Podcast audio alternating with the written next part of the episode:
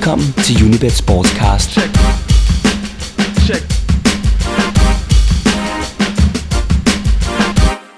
Velkommen til tredje sæson af Unibet Sportscast og vores første udsendelse her i 2015. Det bliver en blandet bolchepose, som vi åbner året med, for sammen med en række kyndige mennesker, så foretager vi en række nedslag i fodboldens verden, for at få en øjeblikkelig status over, hvordan situationen ser ud i ind- og udland. Hør blandt andet Arda Sigdals analyse af forårssæsonen i Superligaen, Michael Qureshi om den overraskende jævnbyrdighed i toppen af Primera Division, Emil Klintorp om krisen i den italienske Serie A og tipsbladet Jacob Hansen, der ser på især skuffelserne i Tyskland og England. Unibet Sportscast er i luften. Mit navn er Per Maxen. Men først, der skal det handle om en bold, der er lidt mindre end den, vi plejer at beskæftige os med i det her program. Anledningen er naturligvis det forestående VM i håndbold i Katar. Fodboldfans kan lige så godt vende sig til de to ord i den samme sætning. Danmark er blandt guldfavoritterne, og siden det nu skal handle om håndbold, har jeg allieret mig med en mand, der har håndbolden som sin absolute spidskompetence. Den forhenværende landsholdsspiller, nuværende orakel på blandt andet TV2 og træner for Nordsjællands herrer, Ian Marko Fog. Så på en grå eftermiddag i netop Nordsjælland, der startede jeg naturligvis med at stille ham spørgsmålet: hvem vinder så det her VM? Det tror jeg, Frankrig gør. De har en utrolig stærk trup. De har fået Thierry Omaria med igen, målmanden, som var lidt skadet under sidste slutrunde.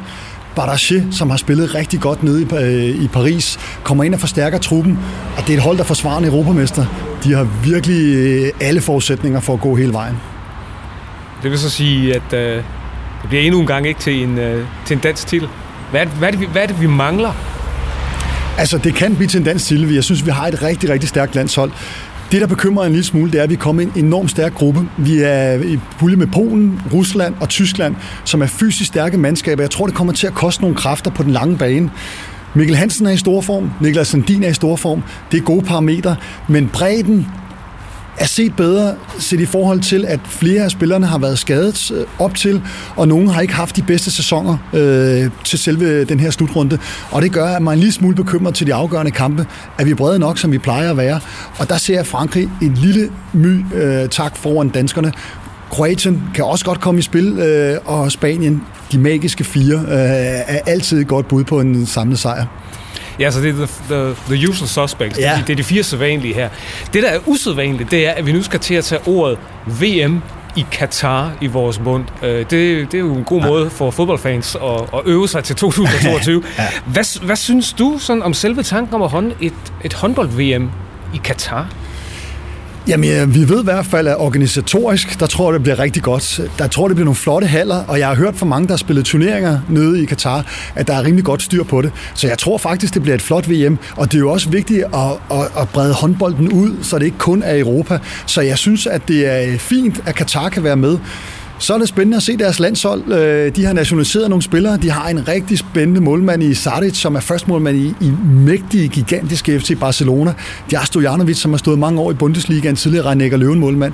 Så de har et spændende hold, og kan de gå hen og få succes, jamen så er det jo kun godt for håndbolden generelt, fordi at vi så breder det ud over til nogle nationer, som det ikke kun er Europa, men kan vi få Afrika med, kan vi få Asien med, og kan vi i sidste ende måske få Kina eller USA med, så bliver håndbolden først rigtig stor.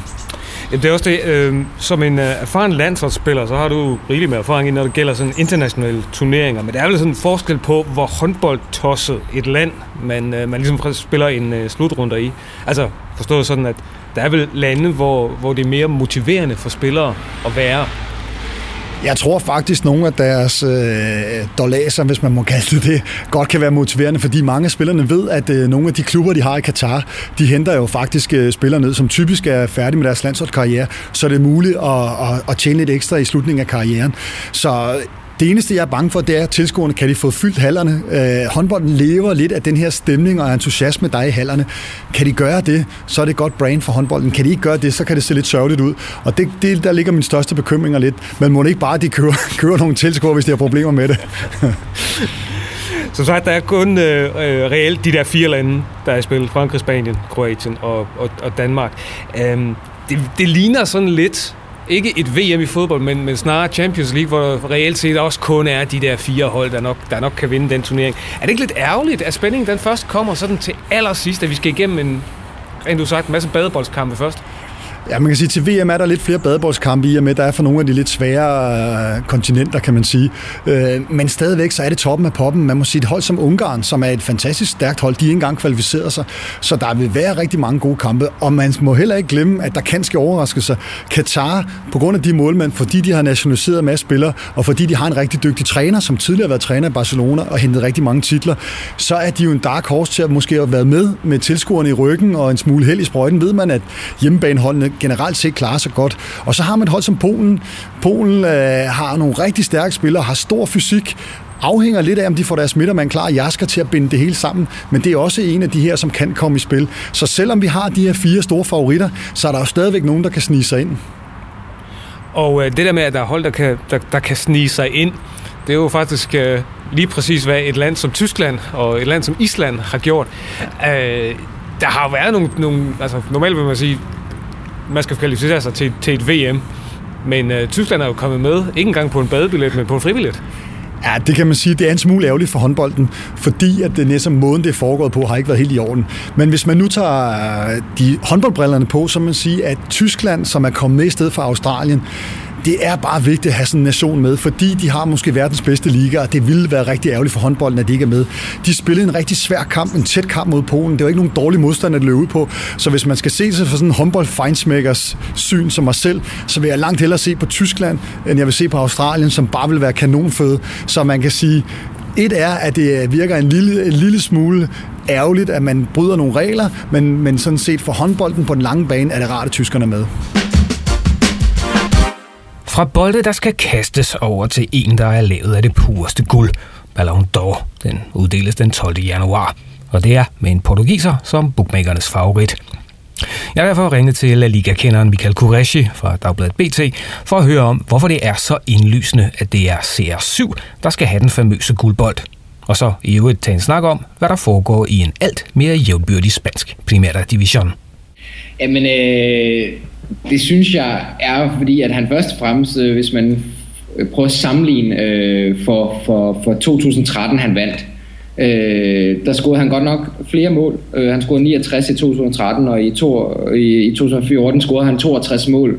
Men til gengæld vinder han Champions League og Copa del Rey, og der var ingen titler i 2013. Jeg synes, hvis man prøver at kigge på, hvor afgørende han er for Real Madrids Champions League-sæson, så er det næsten umuligt at komme udenom ham. Han er simpelthen prikken over i for det Real Madrid-hold, der vinder den store titel. La Decima, den 10. Ikke? Og jeg synes, at igen, han holder jo et niveau, hvor han igen scorer over 60 mål på en sæson. Messi scorer 58, så vidt jeg lige husker, med klub og landshold sammen, til sammen. Man kan jo diskutere om, jeg har også set, diskussion omkring Manuel Neuer for Bayern München. Og jeg kan egentlig også godt forstå det, fordi han er også om nogen manden bag sin egen personlige triple med Bundesliga og pokalen og så selvfølgelig verdensmesterskabet. Men jeg har da også lidt sådan, at hvis man sådan helt stiller de to op omkring, hvor afgørende det er for de to mandskaber, så vil jeg sige, at der er Ronaldos mål simpelthen så vigtigere, og den betydning, han har for det hold, og især det Champions League-mesterskab, det var hans store mål, og det var den store drøm, og det gik i opfyldelse. Så det vil sige, at jeg, som forsøger at tale Manuel Neuer op i tider og utider, og i købet har fået Diego Maradona på min side. Jeg kan godt glemme alt om det, fordi der er en grund til, at oddset det er så lavt på Cristiano Ronaldo og guldbolden, som det er. Ja, jeg har virkelig svært ved at se, at når jeg tager den der, det vil skabe et ramaskrig, tror jeg, i international fodbold, hvis det skulle være. Netop fordi Ronaldo havde den fantastiske sæson. Og så har jeg godt hørt argumentet med, at det skal være en VM-vinder. Og der er jeg bare ikke tilhænger af det. Det tror jeg heller ikke, at de landstrænere og journalister, og mange af dem i hvert fald, der stemmer, også er samme holdning. De kigger på helt nøgternt på den personlige sæson, og for hvem er verdens bedste fodboldspiller. Og jeg vil sige, Havde Ronaldo ikke haft den vilde sæson, så synes jeg også, Neuer havde fortjent den. Og jeg tror også godt, jeg ved, hvorfor Maradona han står og hæpper på mod Neuer. Det har nok noget at gøre med god gamle Messi. Og apropos Messi, så kan vi jo lidt elegant springe ned til Barcelona, hvor der i den grad er lagt i kakkeloven her på det sidste, hvor Messi efter sin ikke er på talefod med træneren, og Zubizarreta, sportsdirektøren, han er lige blevet fyret. Har indkøbene, som jo ikke var gratis, og som kun kom med på dispensation, har de været så ringe, som man skulle tro? Og hvad er det i grunden, der foregår nede i Katalonien lige oppe? Jamen, du har ret. Det er fuldstændig kaotisk i øjeblikket. De lokale sportsmedier, altså Sport og El Mundo Deportivo, som er meget store på Barcelona, de har kronet det af. De bliver revet væk, de der aviser, og de er virkelig svært ved at finde hoved og hale i det selv, fordi der er så mange grene, at de problemer, der er i Barcelona lige nu, vi er jo helt op på præsidentniveau, så er vi på sportsdirektørniveau, og så er vi helt nede i krigen mellem Messi og Luis Enrique. For at starte med Zubizarreta, så synes jeg, at så havde jeg egentlig også forudset, at hans dage godt kunne være talte. Han prøvede selv at vaske hænder omkring transferkarantænen med, at de var ude og fiske for mange spillere under 18 år. Eller, altså, det er den måde, de var ude og fiske de her spillere til La Masia-akademiet til. Og han har også sin del af skylden, men det er nok ikke heller tilfældigt, at det er dagen efter, han ligesom forsøgte at skyde ansvar over på præsidenten, at han så blev fyret. Hvis man helt isoleret kigger på hans indkøb i den her sommer, så synes jeg også, at det har været under al kritik i forhold til, hvem det er Barcelona er, og hvad de ligesom skal signalere. Vi har Luis Suarez, som selvfølgelig er nok det var et godt køb, synes jeg, selvom det ikke er 100% lykkes med ham endnu. Det kan måske komme, men det var i hvert fald et signal om, at det er den hylde, Barcelona går efter. Rakitic fra Sevilla var også et godt køb, og også den sammen med Suarez, dem der ligesom er med på holdet nu og spiller under Luis Enrique. Og så er der alle dem under. Ter Stegen i Mönchengladbach virker fejlkastet tydeligvis. Han har godt nok været skadet, men det er altså Bravo, der spiller nu. Så er der Douglas fra Brasilien, som virker som et fuldstændig fejlskud. Der er mange der taler om, at der måske vil være nogle penge et eller andet sted, fordi det virker helt forkert til en klub af Barcelonas kaliber. Han er slet ikke på det niveau. Mathieu, den franske spiller, hentet Valencia, altså også koster meget, og var den dårligste mand, da de møder over Real Madrid, taber der 3-1. Virkelig store problemer, og Fah Marlen, som jo for Arsenal, det var der, hvor Daniel Agger faktisk også var lidt i spil. De skulle have den her forsvarsspiller efter Puyol, og så henter han simpelthen Fah Marlen, som simpelthen ikke har spillet et sekund endnu, fordi han har været så skadet, og jeg tror heller ikke, at selv når han kommer i gear, at han er Barcelona-kaliber. Så helt isoleret der, synes jeg, at Zubizarreta i hvert fald skulle frygte en fyreseddel. Så kom den jo så, efter han ligesom... Det var en god timing for præsidenten, at han ligesom kunne gå ud og fyre ham efter de udtalelser. Og så er som du selv nævner, krigen mellem Luis Enrique og Lionel Messi. Altså det er jo sådan, at de spanske jagttager, jeg ligesom taler med, og som har styr på Barcelona, de siger, jamen, der er ingen, der ved, hvad Luis Enrique vil med det hold. Han skifter hele tiden ud, han har nye startopstillinger hele tiden. Han forsøger alle mulige, og det er altså 17 kampe inde i sæsonen. Og så er der det med, at Messi også selv virker til at slet ikke forstå hans system sammen med de andre. Der var også tydeligvis nogle problemer med den sene ankomst, Messi havde tilbage fra juleferie, og han så startede på bænken. Det har han så gjort et par gange efter de der juleferier, så jeg ser det ikke helt som det store drama, men det bliver bare en cocktail oven det hele, og klimaet mellem Messi og Enrique er tydeligvis ikke særlig godt. Der er også meget, der peger i den retning af, at Messi dagen efter, de taber i søndags, der har han lige pludselig maveånden, og dukker heller ikke op på et børnehospitalsbesøg, og det er ligesom et signal. Og så er der jo hele det der omtalte med, at han samme dag, og jeg ved ikke om det er selv ham selv, eller hans rådgiver, men i hvert fald en af dem, der klikker på Chelsea på Instagram, så de nu følger Chelsea. Og Chelsea er den allerhotteste bejler til Messi i øjeblikket, og jeg Som jeg hører det, er der faktisk planer fra Abramovic om, hvordan man omgås financial fair play for at forsøge at byde på Messi. Så det rumler, og det er fuldstændig vanvittigt, det der sker i Barcelona lige nu.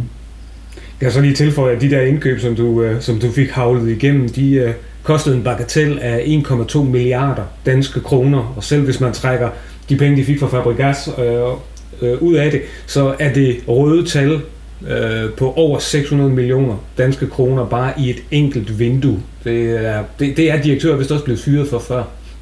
Det må man sige. Fra at have en duel mellem Real Madrid og Barcelona i en del år, så kom Atletico ind fra højre i sidste sæson, og de lader unægteligt til at ville blive der.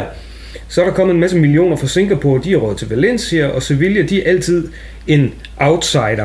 Har det her sådan indtil videre været sæson, hvor Primera Division er sluppet af med sit image som sådan lidt forudsigeligt?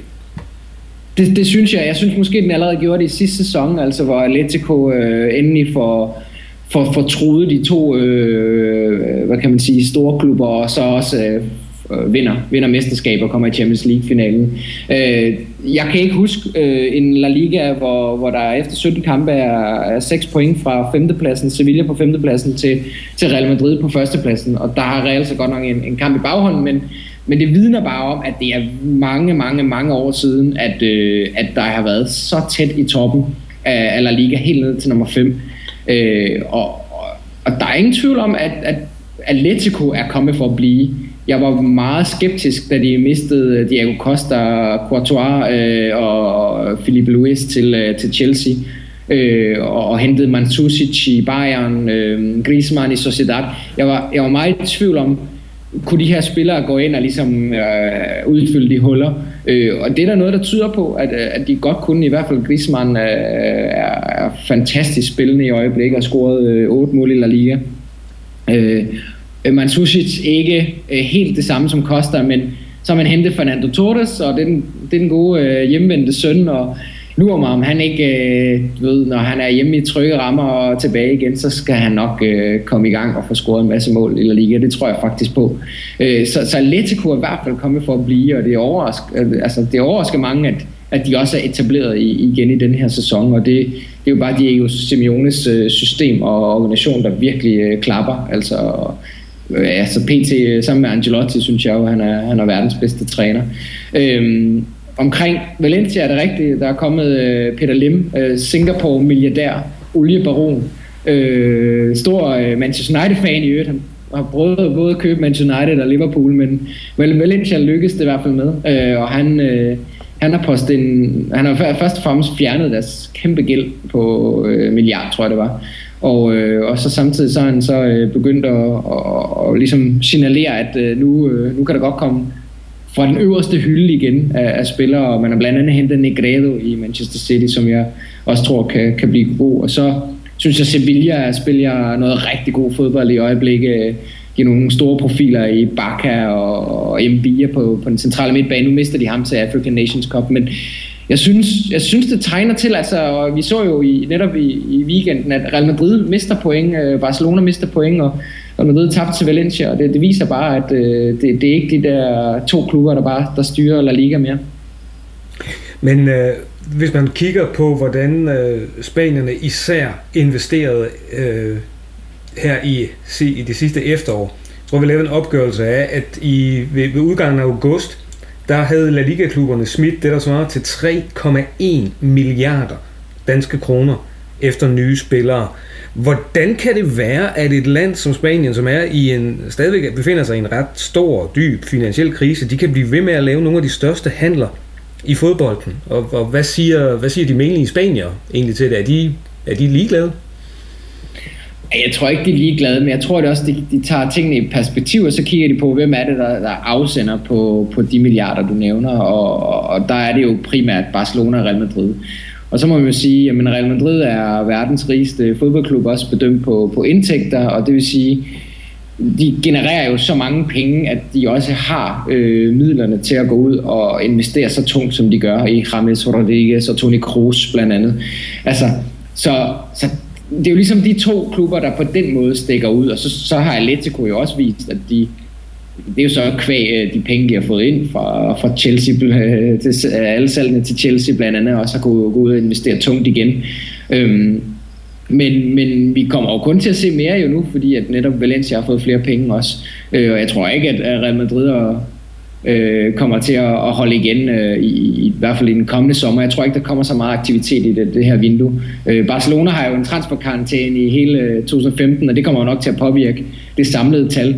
Og som du selv nævnte før, så havde de jo altså virkelig smidt mange penge efter spillere i sommerens vindue. Jeg tror, at mene i Spanien, altså vi er jo et land med en tårnhøj rekord, arbejdsløshed, recession, og der er virkelig store problemer i Spanien, men fodbolden betyder alligevel så meget for den enkelte spanier. Det er følelser. Der er ikke, altså, det er jo ikke nogen tilfældighed, at Marca, en sportsavis, den der så holder med Real Madrid, er den mest sælgende altså, avis i hele landet. Altså, det er fordi, at der er så meget hvad kan man sige, interesse for fodbolden, og det er en del af deres kultur. Og så tror jeg, at de sådan ser lidt igennem fingre med, at de to store klubber i hvert fald bruger rigtig, rigtig mange penge. Det tror jeg ikke, sådan, at de føler, at det er penge taget fra dem. Det føler de nok egentlig bare er med til at skabe lidt hype omkring La Liga, fordi Spanien er også lidt bange for, at Premier League er ved at stjæle opmærksomheden fra dem. Det er den jo sådan generelt, vil jeg sige, i hvert fald tv-mæssigt og så videre. Og der vil de jo gerne have, at der kommer så mange stjerner til La Liga som muligt, så man i hvert fald beholder en kæmpe hype omkring La Liga også. Du lytter til Unibet Sportscast med Per Maxen. Check.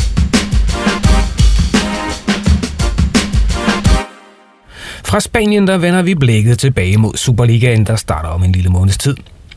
Men hvor forberedelserne de allerede er i fuld gang. Mesterskabet det synes at skulle afgøres mellem to klubber, mens der er flere kandidater til at følge næsten allerede dødsdømte Silkeborg ned i første division. Jeg har derfor spurgt vores faste vært på Unibet TV, Anders Sigdal, om hvordan han tror, at foråret i dansk fodbold kommer til at udvikle sig. Altså hvis det er de tre klubber, vi taler om, så skal vi i hvert fald ikke... De skal ikke bruge for mange penge over i Silkeborg, fordi deres skæbne, den er sådan set forsejlet. De kommer ikke til at redde sig. Nu har Midtjylland lige købt en ny målmand, og det synes jeg er rigtig fornuftigt. Jeg har også kunnet læse mig frem til, at Anders Lindegaard har været inde i billedet. Jeg kender ikke så godt den svenske landsholdsmålmand, den periferien til den svenske landshold, som kommer til, men med det CV, han har, så tror jeg, det bliver en forstærkning. Det er en vigtig post. Jeg tror, hvis jeg var i Midtjylland, formand eller sportsdirektør, så kunne jeg godt tænke mig en angriber. Det tror jeg, alle klubber godt kunne tænke sig, men jeg synes, de har været lidt ramt de gange, hvor Morten Duncan ikke har kunne spille. Så jeg tror, at ikke bare en erstatning, men en, som er på helt samme niveau, kunne være rigtig godt for FC Midtjylland i det forår, der venter. For selvom de har 8 points forspring til FC København, så tror jeg, at det bliver mere tæt end som så, og det kan godt være, at lidt skarpt op foran kunne være vigtigt.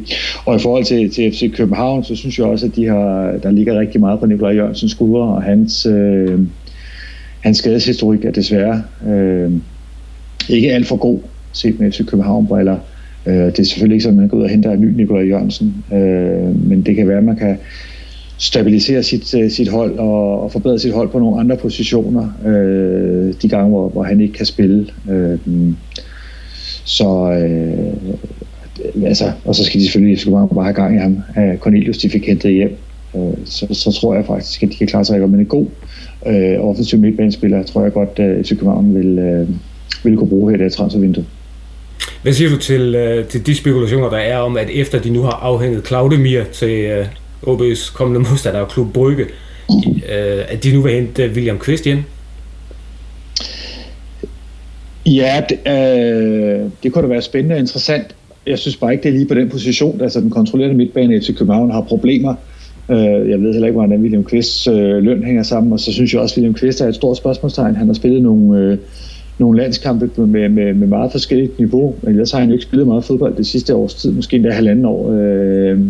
Altså jeg vil sige, at han er gået fra en klub i den nedre halvdel af Bundesliga, hvor han ikke kunne få spilletid, så har han røget til klub i den næstbedste række i England, hvor han også heller ikke kan få spilletid.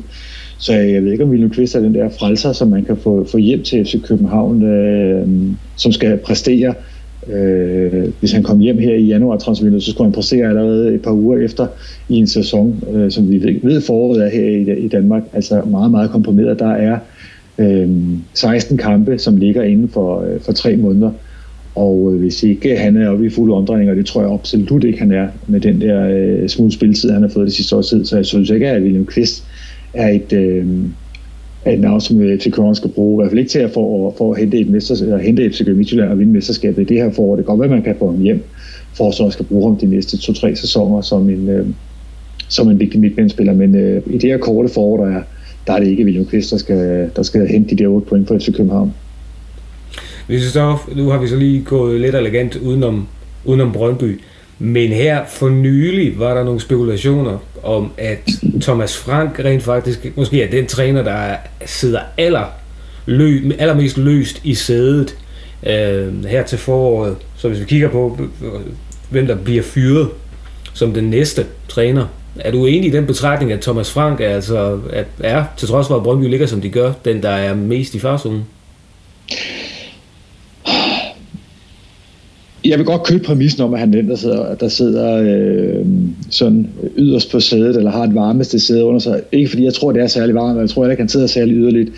Men når man sådan lige kigger ned over Superligaen, altså FC Vestjylland har lige hentet en ny sportsdirektør i Jacob Hansen Gregersen, og han har suppleret som en af sine første handler, faktisk ikke en spiller, men hentet en assistenttræner til fra Sønderjyske, en fysisk træner, som har været rigtig god i Sønderjyske, som Gaxe kender fra sin tid dernede.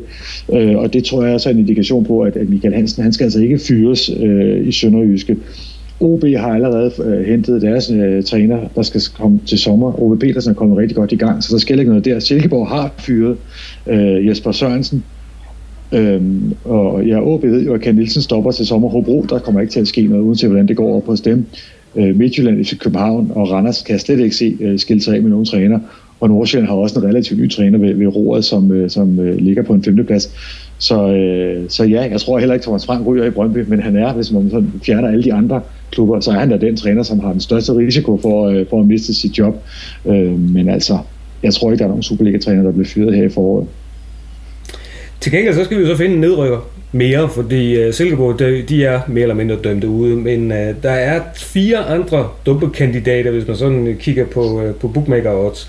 Vestjylland til 1,52, og så Hobro til odds 3, og så Hobro og Sønderjyske, som ligger over odds 8, og det betyder, at de er jo sådan, de er et godt stykke derude. Hvis du skal sætte navn allerede nu på den anden nedrykker, hvad bliver det så? Jamen, jeg har faktisk fra start af sæsonen har jeg haft Hobro som medrykker. Og jeg synes, oddsætterne og jeg er ret enige. Altså, Vestjylland har selvfølgelig 6 point færre end Hobro, og 4 point op til OB. Så de er jo som udgangspunkt den største favorit til at rykke ud. Og derefter så tror jeg på Hobro og så Sønderjysk. Jeg tror, OB de får stukket lidt af, men jeg tror også, der sker rigtig meget i de første kampe, fordi hvis man kommer lidt skidt i gang som bundhold, altså der er et helt vildt vigtig bundkamp i den allerførste runde, hvor Sønderjyske hjemme tager imod Hobro. Altså vinder Sønderjyske den kamp, så skaber de lige pludselig hul ned til Vestjylland, som skal en tur til Parken, og der er jeg ret overbevist om, at FC København de vinder. Hvorimod Hobro bliver trukket ned mod den der nedrykningsstreg. Og så er det så spændende at se, hvordan en klub som Hobro, som nu i over 1,5 år bare har reddet på en bølge. Først så bevægede de sig op mod toppen af første division og holdt til sidst, hvor det var hjem og rykket op i Superligaen. De har haft et fremragende efterår i Superligaen, men altså også her i slutningen af efteråret, der var der også, at der begyndte nogle af træthedstegnet at sætte ind. Så jeg er spændt på at se, om universitetets tropper her, når sæsonen starter op igen, om de så har ligesom fået tanket batterierne op, og kan tage sig Sønderjyske og præstere i den første kamp. Ugen efter kommer Nordsjælland på besøg. Det kan godt være, det er Hobros fordel, at vi stadigvæk er i februar, og det er lidt tungt derude. Og så har de så en kamp mod Silkeborg, hvor Silkeborg på et eller andet tidspunkt nok skal få en sejr, om det så bliver mod Hobro, det ved jeg ikke. Men Hobro, synes jeg, har sådan en relativt svær start, hvis man ikke er 100% klar, og nu kender de andre klubber, hvordan Hobro spiller. Så det der overraskelsesmoment, vi så, da sæsonen startede tilbage i juli og august måned, det har de jo altså ikke mere. Og omvendt så er jeg også lidt spændt på nede i Vestjylland til, hvordan de kommer i gang. For de har også, jeg sagde det, de åbner mod FC København, så har de så Sønderjyske på hjemmebane, og så i kamp 3 har de så OB på hjemmebane. Så også en utrolig vigtig start for dem, og jeg tror så selvom der er 15 kampe eller 16 kampe faktisk tilbage, så tror jeg faktisk de der første 3-4 kampe der i starten af februar, eller slutningen af februar, starten af marts, det er meget afgørende for den der bundstrid, for så kommer der lige pludselig det der taktiske element ind over, kan man tåle at tabe den her kamp, kan man risikere at sætte til noget og sådan noget. Og men så tror jeg Esbjerg, de skal nok redde sig fri af det der, og også OB.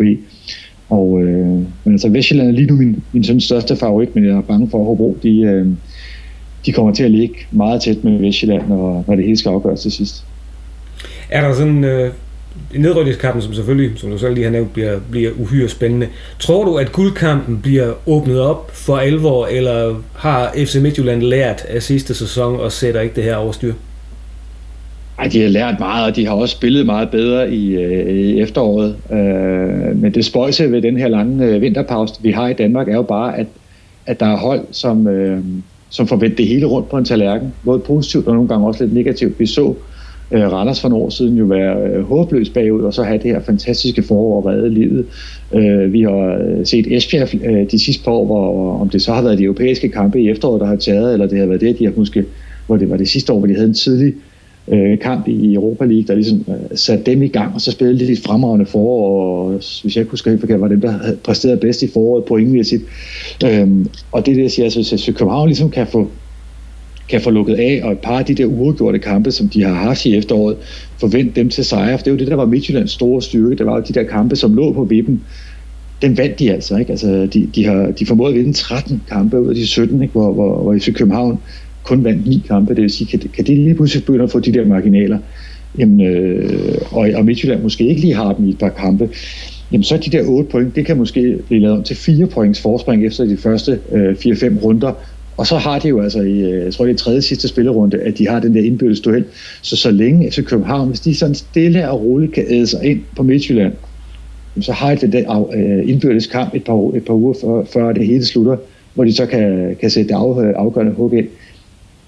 Jeg vil sige, jeg tror stadig på midtjyderne, men jeg vil godt lige se dem komme ind der midt i marts måned og have de første 3-4 kampe over, så se, hvordan de kommer i gang med forårssæsonen. Det var analysen på, hvordan foråret kommer til at ligge. Anders Sigdal, tak for det. Fra Danmark, der bevæger vi os tilbage til Middelhavsregionen, hvor den italienske Serie A startede i begyndelsen af januar. Min kollega, Unibets blogredaktør Emil Klintorp, han skriver hver uge om italiensk fodbold på bloggen Fra Alperne til Etna, og har derfor stor viden om, og endnu større kærlighed til, den fodbold, der praktiseres i stålelandet. Jeg har på en tvivlsom Skype-forbindelse talt med ham om fodboldens tilstand i Italien.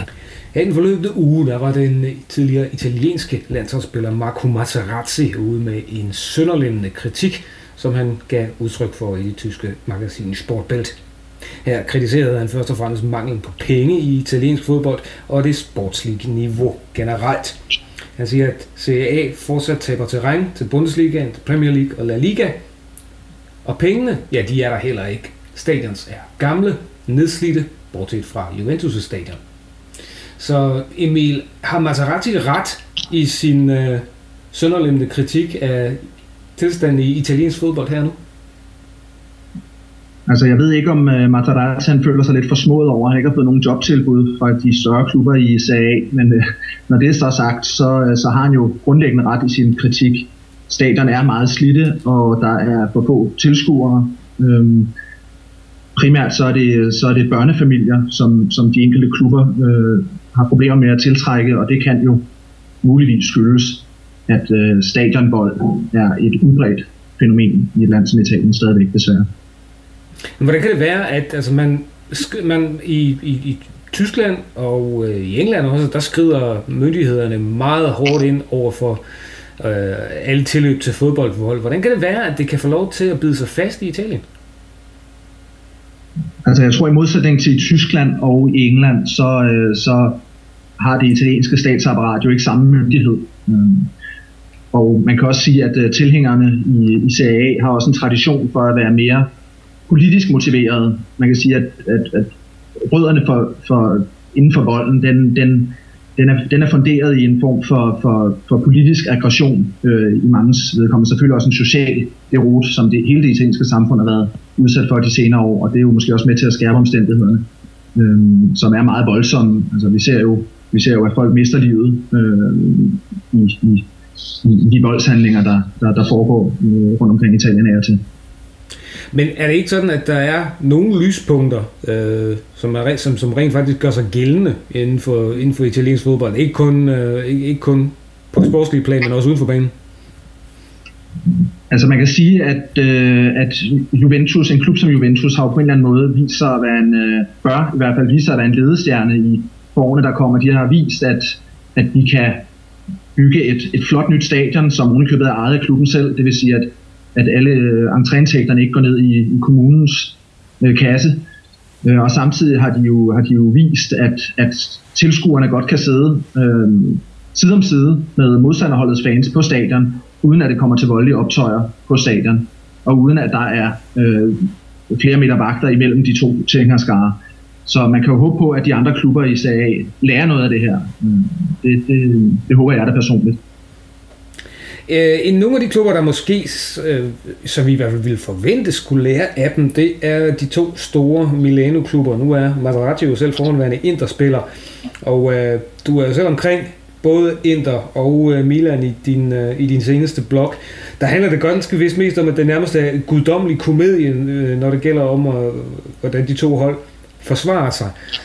Men hvis vi lige lader det hvile et øjeblik, på det rent økonomiske plan, altså der er jo store pengemænd bag ved både Milan og ved Inter. Er de ikke sådan nogen, som man forventer snart skulle til at følge trop med Juventus? Altså man kan sige, at en mand som Berlusconi, han har stået bag Milan i mange år og har brugt uhyrlige summer. Og det samme gør sig gældende for Moratti i Inter. Berlusconi er jo stadigvæk bag Milan, men han har slet ikke det samme økonomiske råderum som tidligere.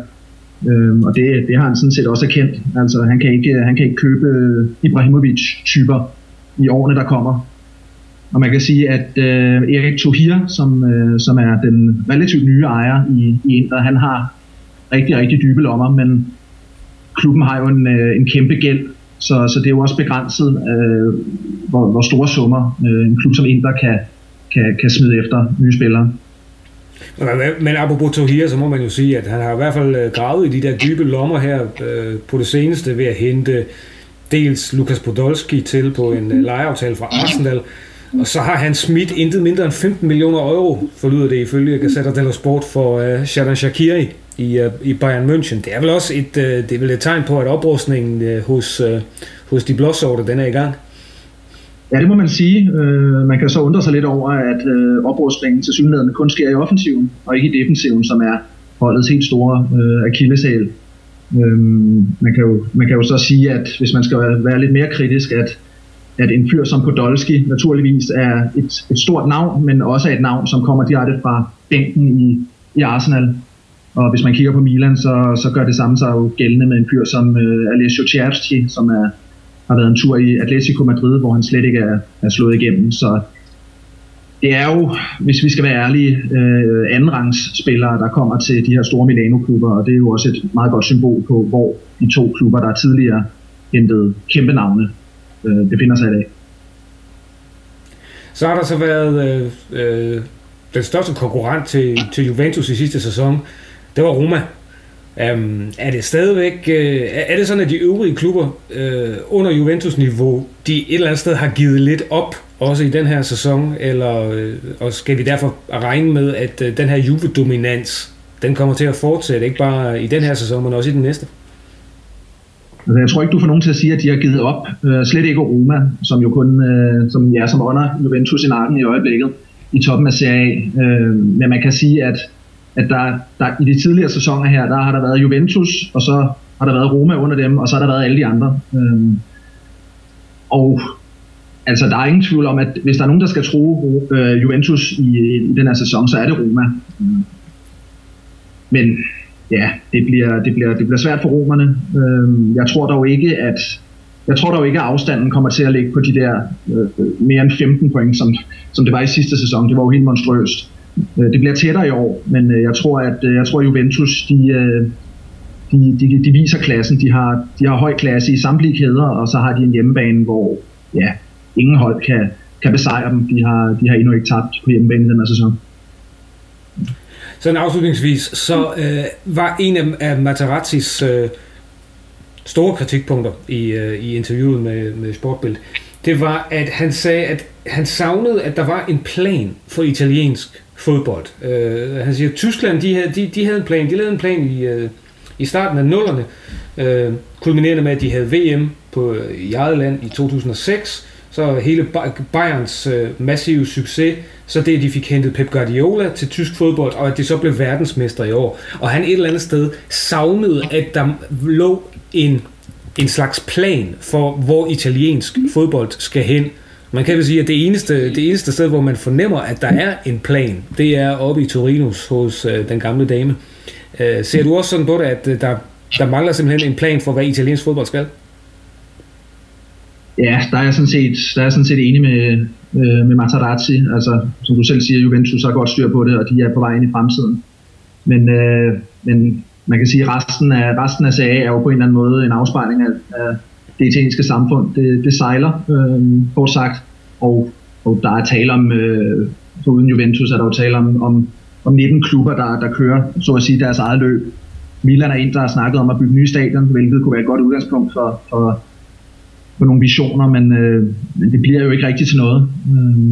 Og Roma det samme.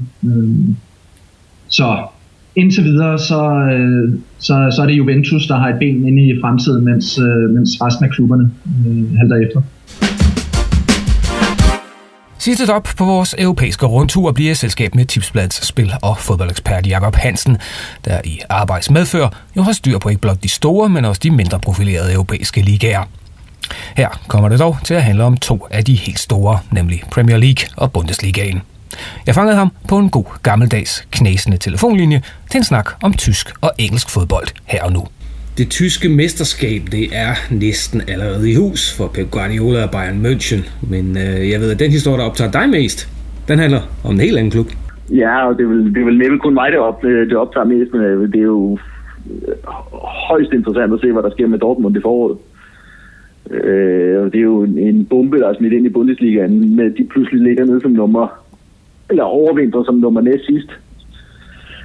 Og faktisk er den klub med flest nederlag af alle klubber i ligaen efter de første 17 kampe. Det er jo fuldstændig en sindssyg udvikling for et hold, der har været fast Champions League-deltager og gjort det fremragende ovenikøbet i Champions League i de seneste år. Så at de pludselig befinder sig ned som nummer næst sidst, og hvad kommer de så til at foretage sig i foråret?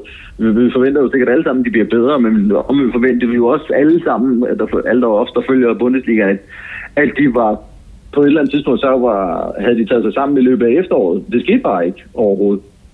De blev ved at tabe. Så hvad sker der i foråret? Altså, det forekommer stadig fuldstændig usandsynligt, at de skulle rykke ned. Men ja, det gør de jo så nok heller ikke. Men hvor meget kommer de til at rykke sig? Men det lader til, at de fleste tyske hold har luret dem og deres spilstil. Så hvad bruger de vinterpausen på? Ja, det synes jeg bliver sindssygt interessant at følge i foråret. Så det vil også sige, at de næste uger, indtil transfervinduet lukker, der bliver det med et meget skarpt fokus på, hvad der sker ind og fremfor alt ud af Dortmund. Ja, det gør det også, fordi det er jo allerede nu helt fast, at de kommer jo ikke i Champions League i næste sæson. Altså, okay, der er selvfølgelig stadig kun 12 point op til Gladbach på en fjerdeplads, som de har kvælt til, og 13 point op til Leverkusen. Det er jo ikke uopnåeligt med 3 point og en afstændig god serie, men som de har spillet i efteråret, virker det jo usandsynligt, at de skulle nå en top 4-plads. Så mangler der pludselig en ordentlig masse mønter i klubkassen, og så spørgsmålet, så kan de jo næppe holde på nogle af de profiler, de har været i stand til at holde på i de senere år med garanti for international fodbold. Og er der så nogen, der bliver skibet afsted allerede her nu i vinterpausen, af de profiler, som er i kikkerten hos nogle af de store i andre lande, Huffels og Thomas, for at nævne et eksempel, ikke?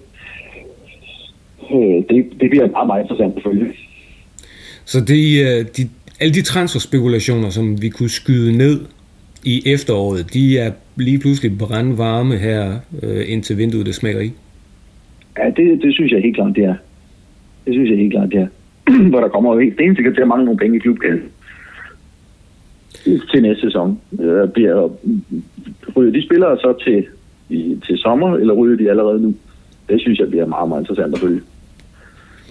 Hvis du skulle spå, tror du, at der er nogle af de profiler, som har, lad os bare være venlige at sige, underpræsteret her i efterårssæsonen, så bliver skudt af?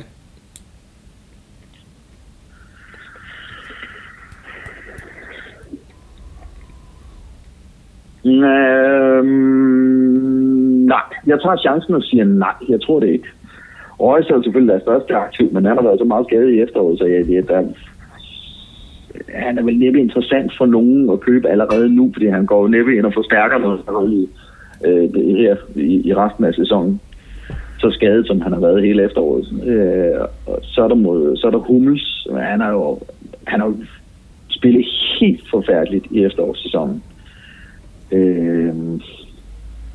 Og så tror jeg egentlig bare, at han er en spiller, som godt vil være med til at gøre det her færdigt og sige, ej, det er ikke sådan min tid i Dortmund, den skal afsluttes, hvis den skal afsluttes nu. Så nej, jeg tror egentlig ikke, at de mister nogle af de store spillere. Men for nu at blive ved bunden af ligaen, fordi det er sådan set der, at spændingen den er max i den tyske liga. Man kan sige, der er kø ved udgangen. Havde du forventet at se navne som Bremen, HSV og Stuttgart ligge og være sådan klar til exit fra den bedste række? Nej, det havde jeg vel ikke. Jeg havde vel egentlig brugt for eksempel, at HSV ville være bare en lille smule bedre. Men omvendt, så altså, det har de jo så ikke været, HSV, og så er det jo egentlig bare en videreførsel af de senere sæsoner, ikke mindst sidste sæson, hvor de var fantastisk ringe, og utrolig nok ikke at rykke ned. Altså, det er jo også en, altså det, som du selv indledte med at sige, mesterskabet, det er abgehakt, som man siger på Tyskland, det er væk, men der er jo masser af andre ting, som er sindssygt interessant i Bundesligaen og i foråret, og ikke mindst nedrykningsspillet. Der er 4 point fra nummer 10 til nummer 18, og der skal jo altså bare et minimum af en god serie til, og med traditionsklubber dernede i bunden, som Hamburg, Stuttgart, Werder Bremen, vil de virkelig alle tre formå at redde sig. Der er jo ikke ret meget positivt at støtte sig op af for deres efterårssæsoner. Nu... Jeg tror, at det kan komme til at gå ud over en af dem, og så kan vi jo så Dortmund med en pakke, men jeg tror, at det nægter stadig at tro på, at de rykker ud. Men tør du allerede nu sætte navn på de to, som sådan lige nu ser ud som dem, som ikke har klassen? Nej, det tør jeg simpelthen ikke. Jeg synes, det er så tæt. Jeg synes ikke, der er nogen, der skiller sig ud, ligesom Braunschweig sidste år, som hele tiden så ud til at være lige nøjagtigt ikke nok til at rykke, til at redde sig i rækken. Det synes jeg ikke, det ser ud i år. Ja, det kan blive hvem som helst. Altså, det er jo Freiburg, der overvinder på sidstepladsen. Altså, de var jo også håbløst ringe sidste efterår, og så leverer et forår, hvor de jo sådan ender med at være så gode, at de jo til sidst ikke engang var i nedrykningsfare i de sidste runder. Så der kan ske hvad som helst i løbet af det forår. Så lige bortset fra, at Bayern bliver tyske mestre, så er der sådan set spænding om det hele nede i Tyskland. Ja, det synes jeg. Det er måske et spørgsmål, om der er spænding om andenpladsen, og om Wolfsburg har trods alt 6 point ned til nummer 3, og det er jo en klar indikation af, at de er bare suverænt det næsten mest stabile hold i foråret, eller i efteråret. Er de det igen, så bliver der jo ikke engang spænding om andenpladsen. Men lad os nu se, om ikke Leverkusen for eksempel får en smule mere stabilitet ind i deres spil, og kommer til at true dem på andenpladsen. Men ellers er der kamp om alt i den liga. Det bliver fantastisk spændende forår, selvom mesterskabet er afgjort, men det var det jo allerede en sæson gik. Premier League, den er jo mere spændende, når der handler om, hvem der bliver mestre. Men at spå om sejre til Chelsea og Manchester City, det er der ikke rigtig nogen værdi i. Så hvem er i grunden det, der er sprunget i øjnene på dig, sådan især her efter det her hektiske juleprogram? Jeg synes faktisk, det er Southampton, der er sprunget mig mest i øjnene. Selvfølgelig var det en bemærkelsesværdig sejr. Tottenham lukker med 5-3 over Chelsea, men jeg synes, det at Southampton de har formået at svare igen på den negative stime, de havde med 5 nederlag i træk, det synes jeg er rigtig, rigtig interessant. De starter også sidste sæson rigtig, rigtig godt, men ryger så ind i efteråret og til skuffende kampe, som de faktisk ikke rigtig formåede at rejse sig fra resten af sæsonen. Og her formår de altså at rejse sig igen og kommer igennem juleprogrammet med 10 point med bedst sammen med Tottenham og Manchester City, hvor de blandt andet møder Chelsea og Arsenal og tager 4 point mod dem, mod hold, traditionelle top 6 hold, som de i sidste sæson, og også i starten af den her sæson, havde enorme problemer med, så at de formår at svare igen og stadig hænge på efter 20 runder med 36 point og kun 1 point til tredjepladsen. Det synes jeg er sindssygt interessant. Jeg synes, det er fantastisk spændende, at de får vendt skuden igen. Og det tegner meget interessant for foråret, synes jeg, for dem. Hvad er det, der gør, at Southampton de er sådan en seriøs dark horse nu for andet år i træk? Ja, det må guderne vide. De må kun et eller andet. De står kun meget på en masse nøglespillere, men det var jo sådan.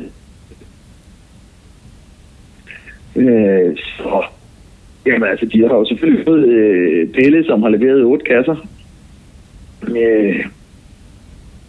Og så må en stor del af det er jo også krediteret for Erick Thohir, det arbejde, han har foretaget. Han må have leveret et fantastisk stykke arbejde. Der er jo ikke andet at sige.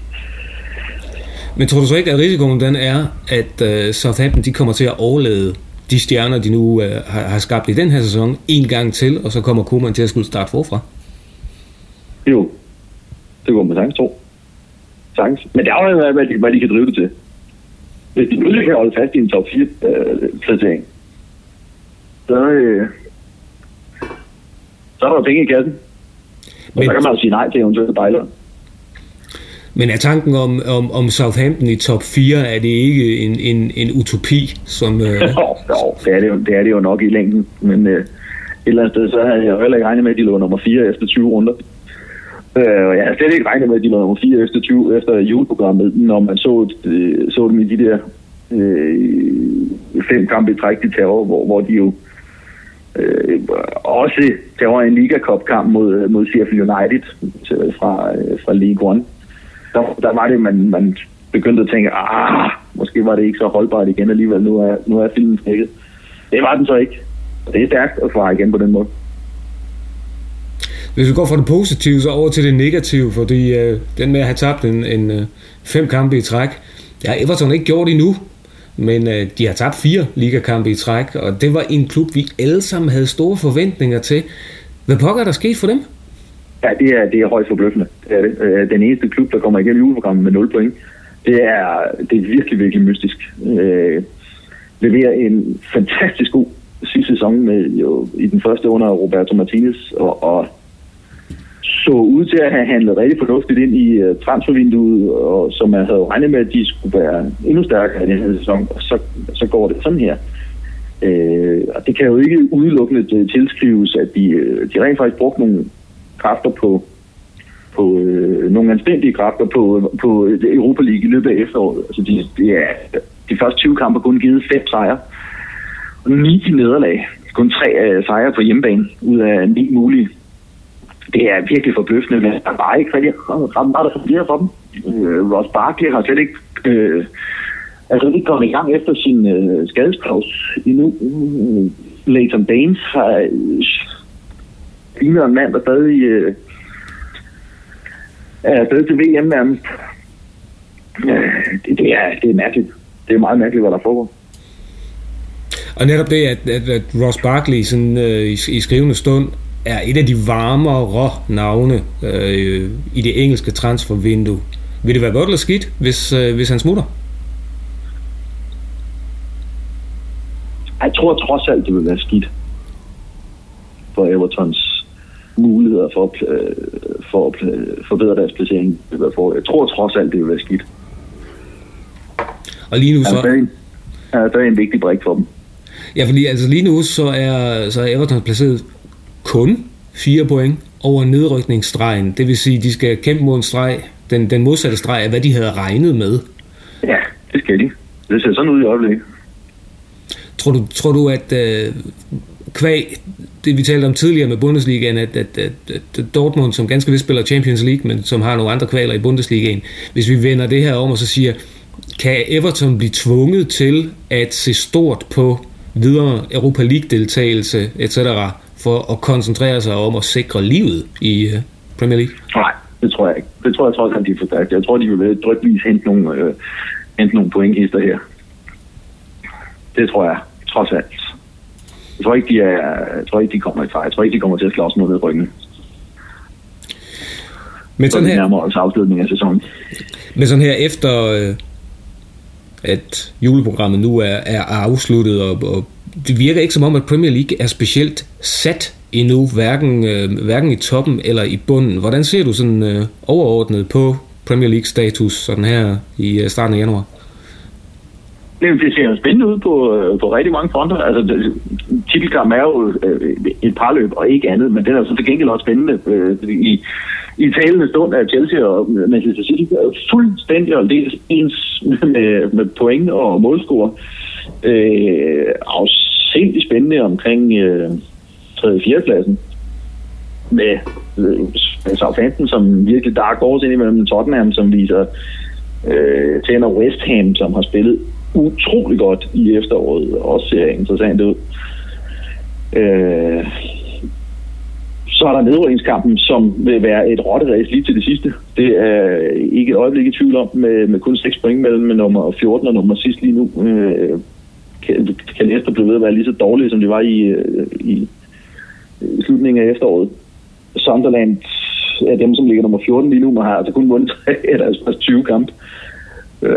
Det er ikke ret imponerende, så det bliver også et rotteræs lige til sidste runde, hvem der kommer til at ryge. Så der har masser af ting at glæde over, også til forårssæsonen i Premier League. Du har lyttet til Unibet Sportscast. Andreas Stefansen sad i teknikken, og mit navn er Per Maxen.